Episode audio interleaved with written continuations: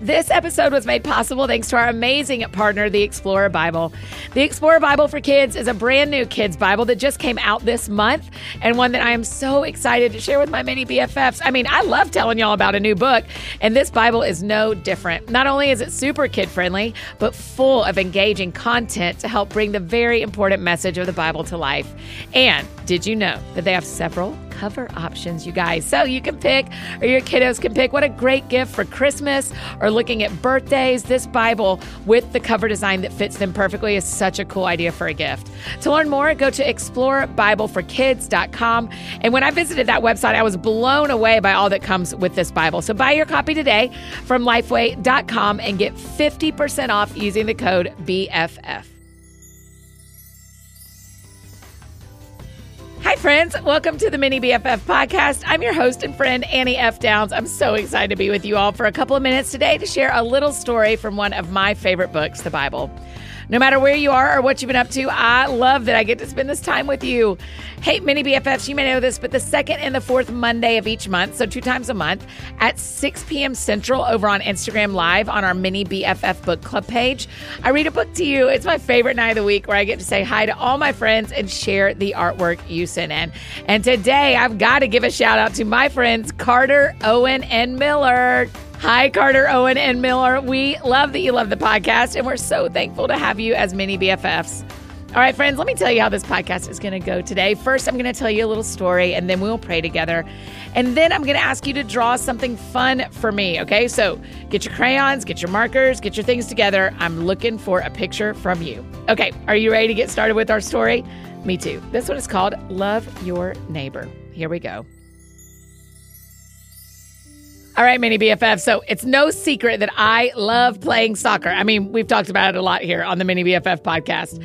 And while I've shared many reasons for my love of soccer, one of the main reasons I loved playing and coaching is because you get to play the sport with teammates.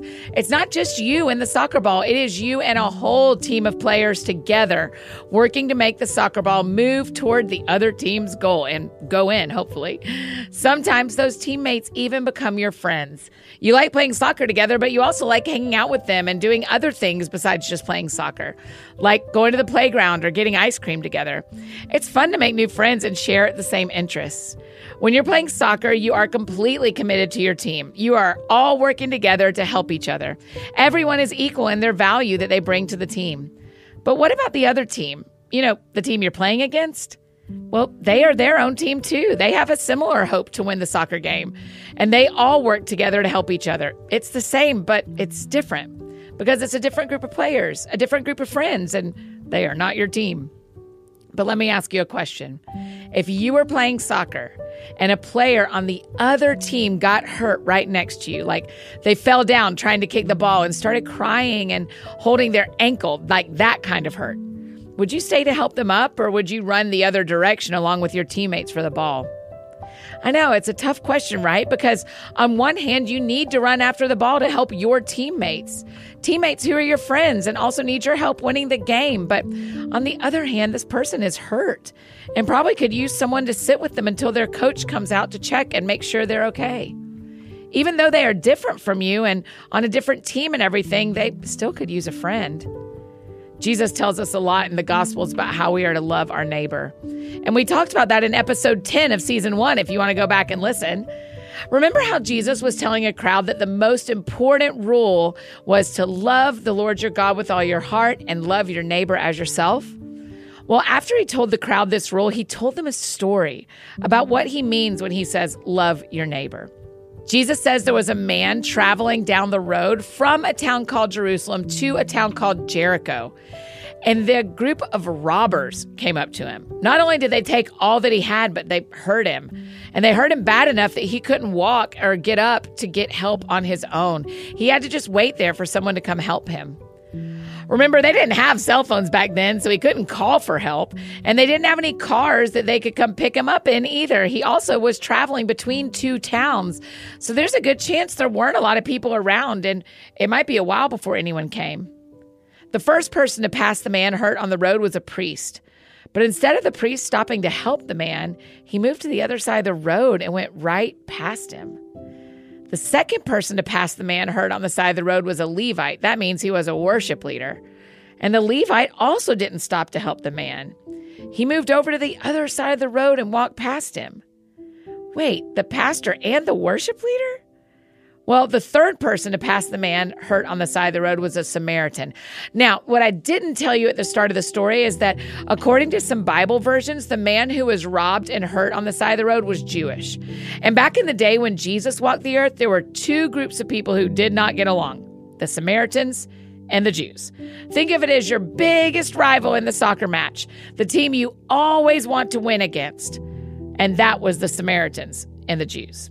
So, do you think the Samaritan was going to stop and help a Jewish man? Remember, the priest didn't stop, and neither did the Levite.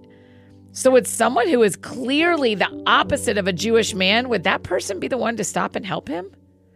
The answer, mini BFFs, is yes. The Samaritan saw the man, and instead of running to the other side of the road, he felt compassion for him. He went to him and bandaged up his wounds. And then he placed him on his own animal and carried him to an inn, like a hotel, and took care of him. He took care of him. Even though he wasn't just like the Samaritan, he still took care of him. This is what Jesus means by love your neighbor. Jesus wants us to care for and help all of those around us. We can do that in a lot of ways, but one way in particular is just by being an example of the love God has for us by showing that to others. And another thing you can do for your neighbors, especially those that might be a little different from you, is pray for them. When you're out on the soccer field, your teammates are important, but so are the players on the other team too. We are all God's children. And sure, you should still try to win and play hard and do all the things when you are out on the soccer field. But maybe you'll look at the other team differently next time you play. Instead of seeing them as an enemy, maybe see them as a neighbor. It is through the actions of you and me and even your neighbors that God is working to show the world just how much He loves each of us. So let's pray together. Dear God, thank you for the story of that good and kind Samaritan. It shows us how to love all of our neighbors well. Please help us to always see the places where we can be examples of your love to those around us. It's in Jesus' name that we pray. Amen. Oh, mini BFFs, I love the reminder of the story about the Good Samaritan and how important it is to love all of our neighbors and not just the ones that it's easy to be friends with. So, for our drawing today, will you draw me a picture of your neighbor? Maybe it's a neighbor you know really well or someone you just see all the time around where you live. So draw a picture and then grab a grown up and post it on Instagram, tag Mini BFF Book Club, or mail it to us at P.O. Box 121826, Nashville, Tennessee 37212. Mini BFFs, thank you so much for spending time with me today. I'm always so happy to have you here with us. Remember, be kind to your grown-ups, your teachers, and your friends, and I will see you next time.